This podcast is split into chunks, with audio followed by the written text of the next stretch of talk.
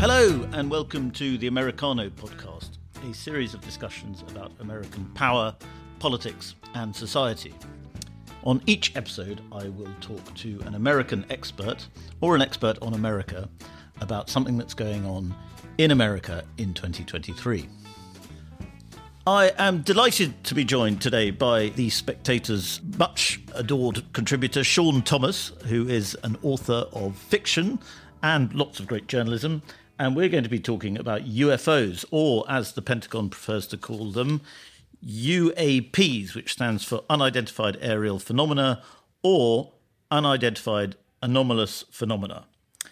Sean, UFOs, I'm going to stick to calling them UFOs, have been uh, in the news a lot recently. There was a congressional hearing the other day into UAPs, UFOs, and quite a lot of high level, very respected people in America, from President Obama to John Brennan, former director of the CIA, to many others, have been talking about this phenomenon and talking about it quite seriously. And so it sort of seems to be moving in kind of Washington, at least, or uh, among elite Americans, it seems to be moving from the realm of conspiracy theory, X Files, crazy talk, to something that serious people, if you like to call people serious people, are talking about very seriously. You wrote an excellent piece about this. Can you just try and sum it up and explain for us what you think is going on here? I think I gave five different possible explanations as to how you can explain what is going on in Washington holistically. You've got to take it in the round. The actual evidence for UFOs, UAPs that we've been shown is quite meager. It's, you know, if not feeble. Given that we've all got iPhones and stuff, there should be billions of amazing photos of these things if they really are flying around. But there's lots of typically blurry, grainy photos and videos, which are very disappointing, ultimately. But the bigger evidence is the reaction of people who, who are on the inside, or in the elite, politically, journalistically, in the military, in the Pentagon. They are reacting like they are seeing something much more urgent and impressive. And of course, they might be, because the, the, one theory is that all the best stuff has been classified.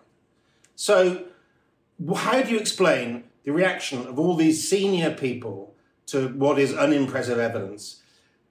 I said either they are going mad collectively, which sounds yeah. ridiculous, or they are involved in some enormous psyops campaign to try and persuade adversaries like China that America has amazing you know, retrofitted engineering from UFOs, or they really believe they're seeing extraterrestrials or non-human intelligence and they're wrong, or they really believe they are seeing them and they're right which is the most preposterous and yet also could be plausible.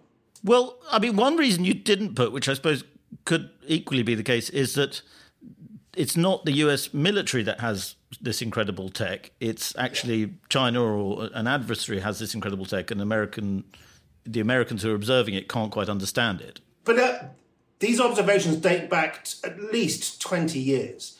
In the congressional hearing, I think the guy who saw the Tic Tac, David Fravor. That was 2004. So this would imply that either China or Russia had aircraft, spacecraft that could fly at 14,000 miles an hour two decades ago.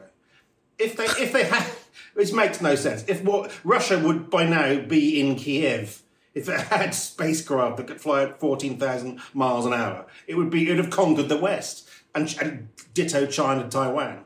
So that doesn't make sense either. The trouble is with all these explanations, they're all ridiculous. So, but one of them has to be true. Which one is it? Do you think it might tap into, well, a couple of things. Firstly, it could tap into America's almost fetish for classification. And we see this with the Trump classified document story, now it's now Biden classified document story, Mike Pence and others, that there's an awful lot of making things top secret in America. There's a sort of obsession with uh, the idea that the government knows things that it can't really talk about. And Americans love things like that. They love the Secret Service. And maybe finally, the sort of the elite are giving the public what they want on that in a sort of theatrical, performative way. Uh, yeah, that's, uh, that's totally plausible. Uh, but I don't think it's just Americans who like to think that there's somewhere there is this enigmatic government agency that actually knows everything and is organizing everything. I think it's almost a human universal. You could explain religion as that. Is there is a somewhere there is a somewhere slightly uh, out of our bandwidth. There's an amazing explanation for everything. That's definitely part of it. But also, I think genuinely, as you implied, American agencies don't seem to talk to each other. The Pentagon will hide things from the CIA, who will hide things from the FBI. You've got all these internal little agencies within the Pentagon jealously guarding their territory. And, and that really isn't helping. And I think Congress is now trying to get over that and finding it quite hard to overcome resistance within all these different agencies. Or could it be that conspiracy thinking, or, or someone we both know, Damian Thompson, called it counter knowledge, he wrote a book about it, has taken over, you know, not just slightly Americans on the fringes, but it's taken over everyone because we're now in a post truth universe where you may as well buy conspiracy theories because anybody's idea of the truth is as valid as anybody else's.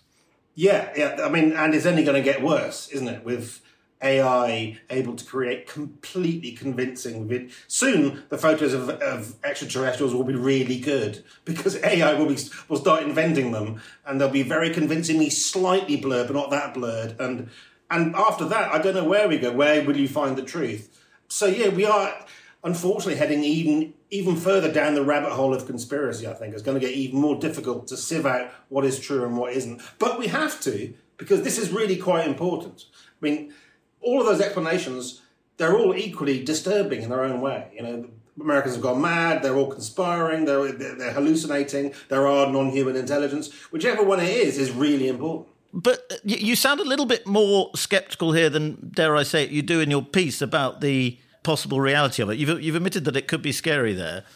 What do you think? The sort of justification for believing it is the sheer size of the universe and you know the possibility that there must be some other life forms out there, and if they are, they could be much more advanced than us. Do you buy that? Yeah. Um, what's the phrase? Is it Fermi's paradox? I mean, uh, if there are people out there in the universe, where are they, and why haven't they made contact? And there are various explanations as to as to why that might be. I mean, given the scale of the universe, there almost certainly are other intelligent civilizations, I would say, at some point in the last 15,000 billion years, whatever it is, so have evolved. So why haven't they made contact? They, is it is it the case that they all get to a certain stage and then totally kill themselves with an ecological poisoning? Is it the case that they are they cannot conquer the speed of light problem? You know, there are various reasons why they haven't made contact. So personally, it, it is it's completely conceivable that I would say if these are non-human intelligences visiting us, my guess is they would be inorganic drones. So think of the way we sent out, as when we the European civilizations went out to explore the world, they sent out ships like you know, with great optimism across the vast oceans, thinking they might fall off the edge of the world. So I can I can conceive of alien intelligences doing that, just sending out drones to see what's out there. I, I find it much harder to believe that they are personally buzzing over the White House. Do you think it might be, and again, I'm wrong to say this is just an American thing, but it does seem particularly American to always be searching for the, the sort of a new frontier. And perhaps it's a perhaps it's a frustration at the lack of progress in space travel, relatively speaking, that we've had in, since America put a man on the moon. That um, now Americans and others are convincing themselves that they must be coming to us because we're not getting to them. Possibly, but then the biggest UFO flap prior to this one was probably 1947 in Roswell, and which coincided with the the first nuclear explosions. So people who believe we are being visited by extraterrestrials or intraterrestrials or whatever you call them, one of the theories is that they are paying us a visit because they're intrigued by what we're doing or alarmed by it. They were alarmed back then in 47 because we had nukes, and they are alarmed now because we're about to cross the technological singularity and invent AI, which will change civilization again in a fundamental way and maybe make us super powerful. If you buy into all of this, which I'm not sure I do, but if you do, then then there are there is a sort of rationale as to why they'd come back right now looking at us.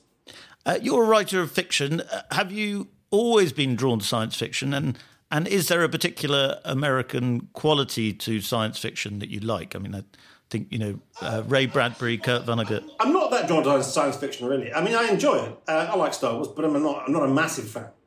But I am drawn to the mysterious, and uh, yeah, that's totally true. I write thrillers, and you know, This, also, I'm drawn to the scary, and it is quite scary. The idea that, that there's another you know, mind out there and it's not human it is quite a fearsome thought. So yeah, I, I mean, I, that engages me completely. And I, I think also America. You could say America is more involved in this because for 50 years, they've been the people who've had the money and the leisure to do it, to park the car and stand up and look at the skies.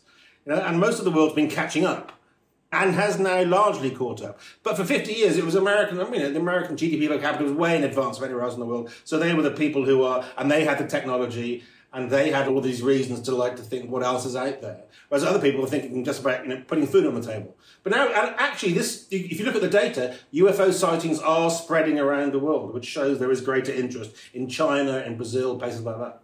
Let me offer one more cynical uh, explanation for it which might be that the sheer scale of the Pentagon budget is sort of unjustifiable. You know, trillions every year, trillions of dollars every yeah. year. The, the, the course, Chinese are catching up. You know, and the Chinese are catching up. Well, and both the Chinese and the Americans then have to justify all this spending, True. not just on the possibility of war with each other, but on the possibility of a much greater threat, which would require much more expensive surveillance, etc. Yeah, I mean that is one obvious explanation. Um, but then you've got to ask why are all these journalists and senators in both parties who, who might otherwise be against major military spending buying into it all? And these ex. Because admitting to any possible belief in UFOs has always been extremely embarrassing, if not career ending. There was a huge stigma attached to it for decades. I mean, just making this podcast, you think, who's going to listen to it? They're going to think I'm mad. So, but I'm not, I assure the reader. But so, for someone like Obama to come and say out what what he said on that talk show in America was really quite brave, really. I mean, and because he risks mockery and derision. So the Pentagon explanation is kind of neat, but doesn't really cover all the evidence we're seeing in terms of reactions from elite members of the American establishment. Yes, that Obama quote's worth citing, actually. I've got it here. Yeah. He said in 2021, he said, There's footage and records of objects in the skies. We can't explain how they moved their trajectory. And so I think that people still take seriously trying to investigate and figure out what that is. That was a kind of crucial moment in this story, wasn't it? Because that's where people started to say, aha, if a president's talking about it. Yeah, it was also very interesting. It was it was on an amusing talk show, and he was joking beforehand. Then he suddenly turned very serious, and he stopped smiling, and he said that almost directly to camera. And it sort of was there was a strange vibe about it, like he was revealing something. Now, why would Obama? What's he got to gain by saying that? Unless he really believes it's true. I mean, is he really trying to boost the Pentagon budget? You know, I mean, it's it's. I find it quite inexplicable on multiple levels. Or could it be? And again, I'm probably being boringly cynical here, but could it be that American politics has descended into the entertainment industry, and that now, you know, the fact that Obama said that on a kind of comedy quiz show, he loved going on those shows. He went on them a lot. And then Donald Trump also, you know, we talk a lot about the reality TV presidency a lot with him. Apparently, some of these documents that he hoarded to himself may have been about UFOs. And that uh, presidents themselves see part of their job now is to sort of titillate the public and entertain them. You're being very cynical. but uh, against, I mean, and fair enough. But against that, I would put, you know, Trump, I think, is the only recent president who's come out and flatly said no, ET is rubbish, and there, there's nothing out there. As far as I know, I mean, they're, they're, you know, they say so much. Who knows? But so, and he's the ultimate titillating president, and, and he said no, there's nothing. Maybe that's why we should actually start to take this seriously now. Yeah. yes, exactly. If Trump says it's not happening, then it's probably happening. so, they are out there. Who knows? And Sean, where do you predict this going? Do you think this? I mean, obviously, if aliens come down and, and take us over, then that's where it will end. But where do you predict that this sort of mania will go, or will it fizzle out as you know? There's been, as you've said earlier, there there have been flurries of interest in it before. I mean, it's pretty much impossible to predict. But I mean, in previous flaps, they have fizzled out after a year or two. But this has been going on now for. I think the New York Times made the first crucial revelations. And then again, the New York Times, a very serious newspaper, they published that first famous article in about 2017. So that's six years ago. Mm. And it's only got greater since then.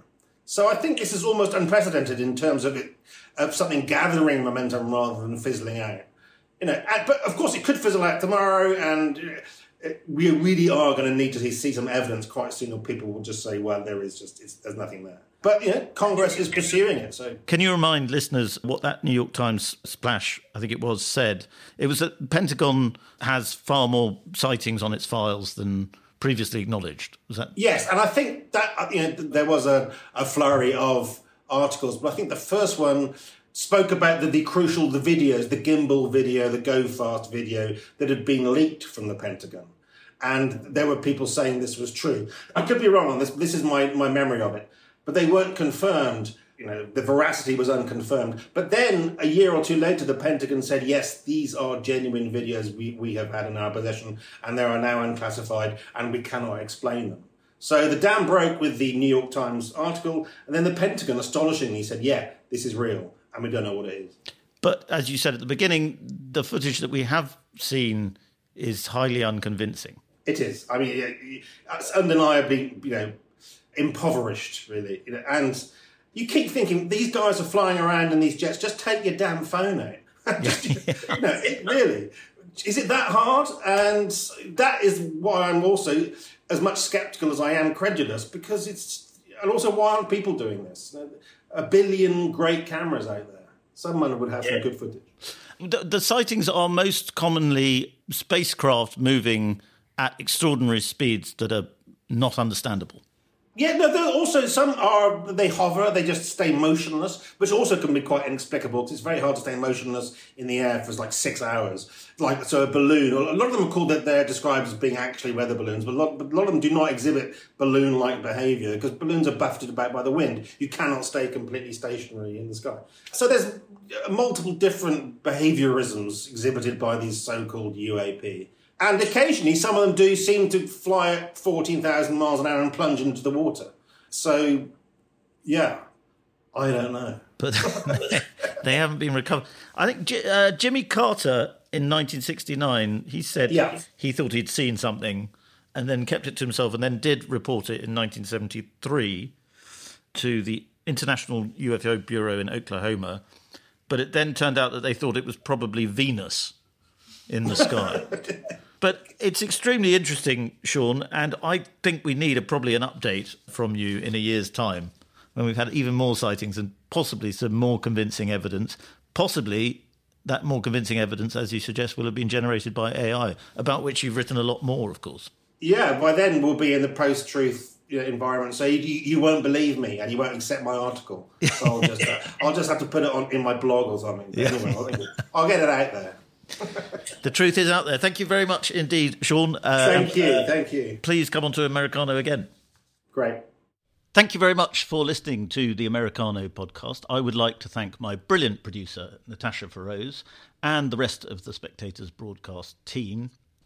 If you like the podcast, please leave a review on whatever platform you are listening to us on. Thank you very much. God bless America.